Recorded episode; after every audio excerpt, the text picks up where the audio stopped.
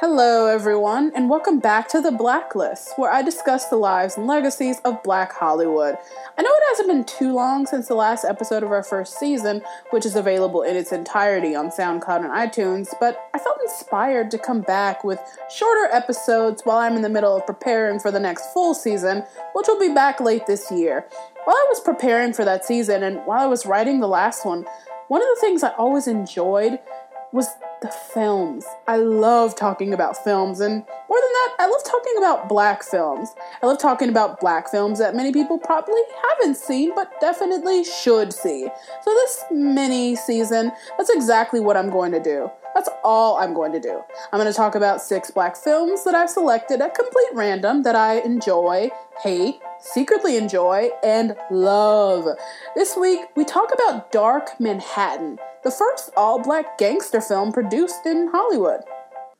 Dark Manhattan is a 1937 crime drama produced by Randol Cooper Pictures that was actually quite groundbreaking in its day because it was the first black gangster movie a la Humphrey Bogart and James Cagney. The film was so popular, in fact, that the theater that it was shown in had to turn people away due to lack of space. And since there was only one print of this film, it had to be shared by all of the movie theaters in Harlem. It had an unusually high production value for films of its kind, and Ralph Cooper, though uncredited, pulls triple duty in this film as its star, playing Curly, co directing, and co producing this film. And Ralph Cooper is definitely someone who has a story worth telling, as he was billed as the Black Humphrey Bogart and was the founder and original MC of Amateur Night at the world famous Apollo Theater in Harlem. But back to Dark Manhattan. Sam McDaniel is in this movie, credited as Sam McDaniels. Now, the film opens on Larry B. Real Estate Expert's office, where we meet our cast of characters. Mr. Lee, played by Lawrence Brooks, is leaving for the day, and Attorney Brown, played by Corny Anderson, is taking over in his absence. Lee and Brown discuss, over scotch, what should be done about a person who owes money to them. Lee then travels to a pool hall where everyone is very well dressed given their presumed economic status, but this is said in the 1930s, so I guess this is casual for them. Lee rolls up chauffeured, so you know he got money and some nigga is standing at the door looking for trouble when he notices that everyone is distracted by the arrival of Lee. So this guy seizes his opportunity. He steals money, but is immediately caught because he just isn't a very good thief. But you know how terrible thieves make up for their shit skills by being skilled fighters. So of course he causes a fight. Some guy tries to break a pool stick over his head but misses poorly because that's poorly shot and acted and edited. And the thief pulls a knife on him and they tussle. Then somebody punches him in his face and knocks him out. And they throw him out the back door. Maybe he isn't so good at fighting either and should just find a new profession altogether. Side note the light makes all the light skinned people in this movie look like ghosts.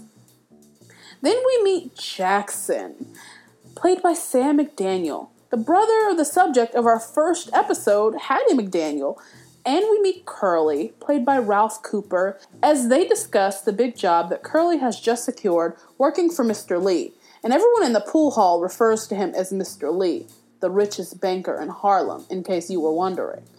Jackson then gathers all the gentlemen of the pool house over to congratulate Curly on the job that he secured for him so Curly can do him, quote, favors, unquote and he gives Curly $200 for some unexplained reason, and they party all night.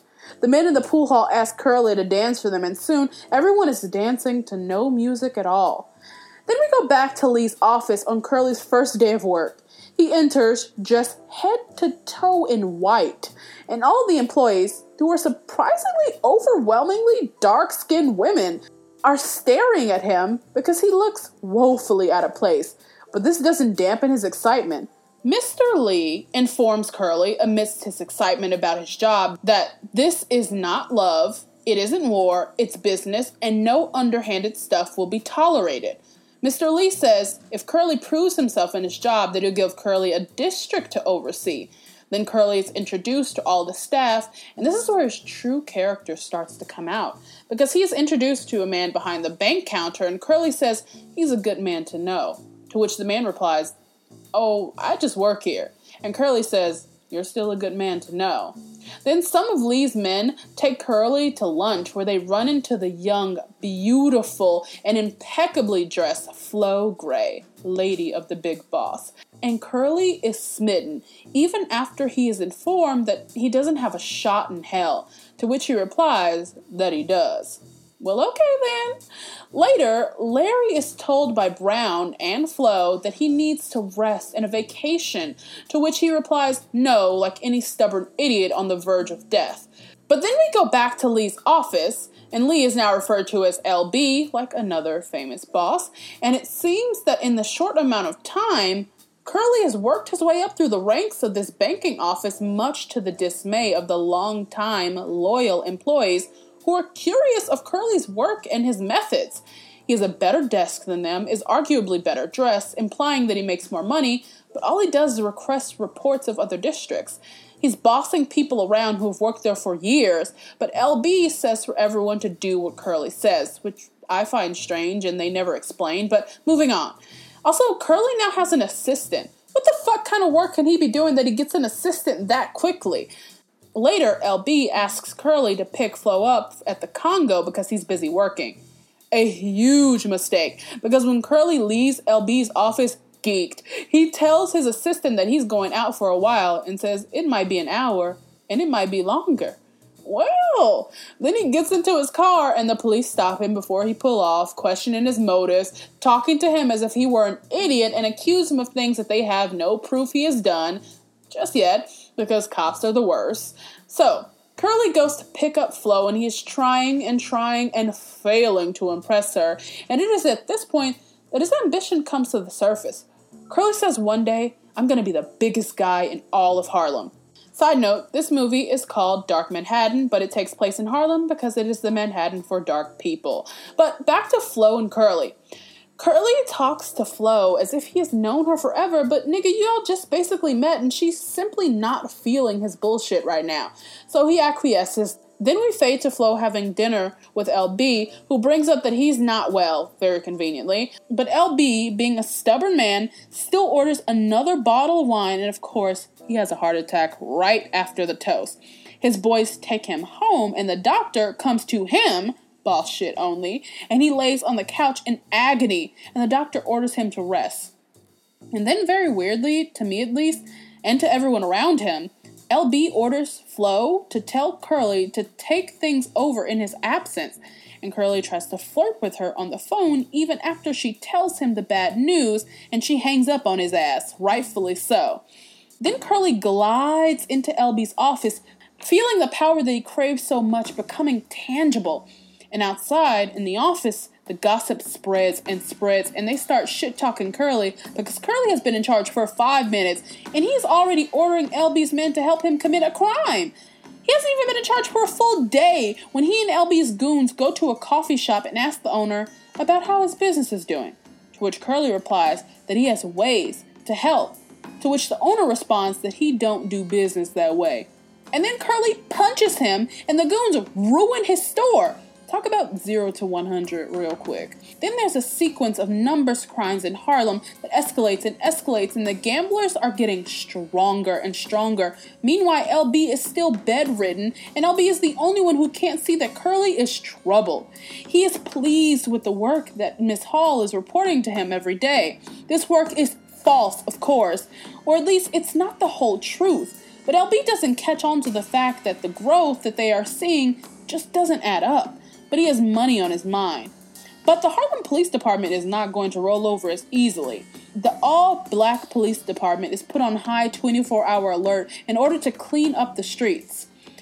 In the midst of all this madness, the Committee of Harlem Bankers, minus Curly, discuss the problems that they have had and demand LB comes to the meeting tonight to explain why all of their banks have been suffering in the 10 days that he has been on leave.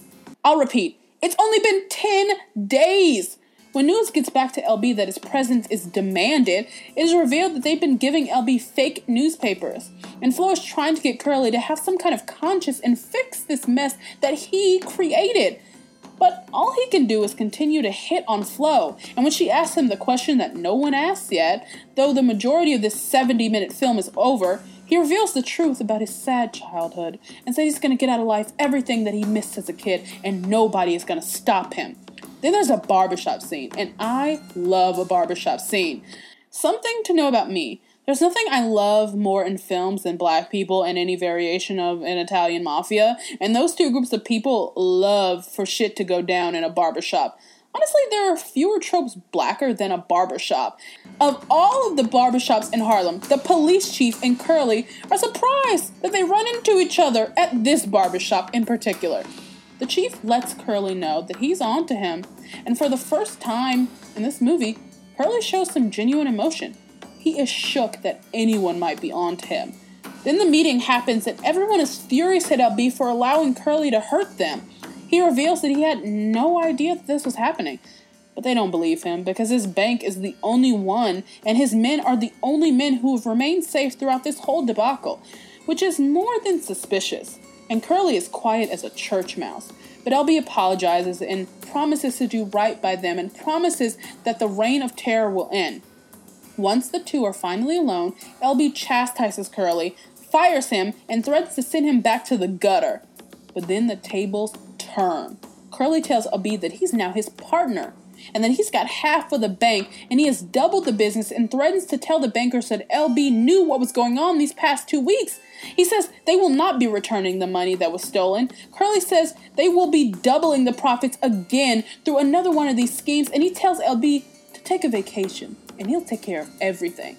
So the bankers committee meet again to figure out how to defeat Curly, who just got this job two weeks ago. What was he doing before this? Where did the guys from the pool hall go? Then we go back to Curly, who is getting ready for an event, and he tells his doorman not to wait up for him. The event is some sort of variety show that Flo is singing in because he's still trying to woo her. Even though she's let him know that she's clearly not fucking interested, she sings a song and makes eye contact at someone for the entire time, and everyone at the hall is looking at her because the lights are still up in the theater for some reason. He did it. He won the girl! Curly celebrates the fact that he's won Flo's affections and asks her to join him for a drink. As this message is relayed to Flo in her dressing room, the most shocking revelation in this entire film is made. Flo has a light skinned maid, which is wild because honestly, the storyline is so fucking tired. And I guess Flo felt the same way because she, in her beautiful, well tailored costumes and perfectly coiffed hair, complete with slick edges, decide to join this man for dinner. But Flo looks constipated the whole fucking time she's sitting there with Curly. But they all toast to their success and they leave together. But then we cut to Curly in his office and don't even get to see what happened. But then Flo calls and they set a date for the evening, and it is revealed that they've been seeing each other for weeks, which we find out through exposition from supporting characters, which is what you do when you have less than 15 minutes left and lots of story left to tell. Flo asks him to take her away to a home in the country, but he can't quit the business because it's growing. Only if she'll wait just a little while, which she agrees to, but this can only end badly Poor Flo in her nice ass fur coat, a true kept woman, an icon. Then we fade to Curly, talking to the banking association, promising to place a member of his staff in all the banks for safety, saying it'll put an end to the so called reign of terror. But he has the smuggest look on his face, and you just know he's bullshitting them. And the second he leaves, the bankers are the definition of I'm gonna be quiet when he's here, but when he leave, I'm gonna be talking again. They are furious because he's full of shit and evil. But still, he is fine as hell. Then a character named Butch Williams is introduced with like 10 minutes left in the film, talking to Curly's business partners, trying to undercut him to his business partners. Butch Williams sends goons to threaten Curly, saying he's gonna take over the numbers game in Harlem, but Curly says that Butch Williams and 50 men can't run him out of Harlem. They're gonna dance to my music. Well, alright then. Now the film is picking up speed in the fourth act because next the police raid Curly's office and question him, and we find out that Curly has no parents, no family, yada yada yada yada, and the police chief insinuates that he has something on Curly. Once again, but all cops do is lie, and Curly knows this. Then Flo, impeccably dressed as usual and planning to meet Curly, overhears a plan and runs away, highly upset Then we cut to some men parked on the corner, planning to shoot Curly, but it is interrupted by a man who walks Curly to his car and narrowly he avoids his death. Then, of course, like any good gangster movie, they have a car chase shootout, and Curly gets hit in the arm, but manages to park his car. And because he has nowhere to run, he literally runs into a church, an active church service with a gun. Did I mention this film is only 70 minutes long? Moving on. Fade to Flo, spin with Curly. Flo is trying to convince him that this lifestyle isn't sustainable and he's living on coffee and cigarettes, the diet of champions. And we find out that they've burned down the office, and Curly runs to the war, upset that this empire that he's built is falling apart. And then Flo calls the police to get them to save Curly from Butch. Bitch, how dare you! Now we're in Curly's office where Butch Williams and his men are hiding. Butch Williams, always strapped apparently, is ready for Curly, who walks in with two guns and no protection and just starts shooting into the air, not taking cover at all, and is shot at least five times. And then the police arrive. Once he's dying, and of course, Flo arrives to see him on the ground, dying, and she sings very poorly as he's laying dying in her arms, and I'll admit, I laughed. Actually, Curly is dying very slowly as he has time to make up with the police chief before he dies. But then he dies. The end. Woo! That fourth act turned it the fuck out. All those twists and turns had me on the edge of my seat, but a good fourth act cannot always save a film, especially if the first three were pretty bad. The acting was so surface level. None of these actors looked physically comfortable in their characters. None of these actors had a screen presence at all, with the exception of Curly, but that only because he had the most screen time. The sound was piss poor, and it was staticky the whole time, and I blame that on the era and the resources available to black creators. But the story was jumbled together like a ball of mush, and the whole movie is grainy and utilizes a lot of wide shots, so we don't get a ton of reaction shots and can't really empathize with these characters. The sound is so bad in this movie there's static noise all through the film and the underscoring is moving faster than the film and it doesn't match the tone with some of the scenes. But these are some beautiful black people, and the costume designer and hair and wardrobe crew really did an amazing job of making these actors look high class, slicking their edges perfectly, and perfectly parting and coiffing black hair throughout a very physical film. For that, I give this film 3 out of 10 slicked edges because that element truly captured me. Next week, we travel to the land of Paul Robeson. And finally, we leave New York. Thank you for listening to this episode of The Blacklist. If you like what you heard, please subscribe and like this podcast on iTunes and leave us a five star review if you feel so inclined. I know it seems like such a small thing, but it does go a long way. And if you want to learn more about us, please like us on Facebook at The Black Dash List and follow us on Twitter at The Blacklist Pod. And also feel free to follow my personal Twitter at Mariah N. Woods. All episodes of The Blacklist are written, narrated, edited, and produced by Mariah Woods, me. Until next time.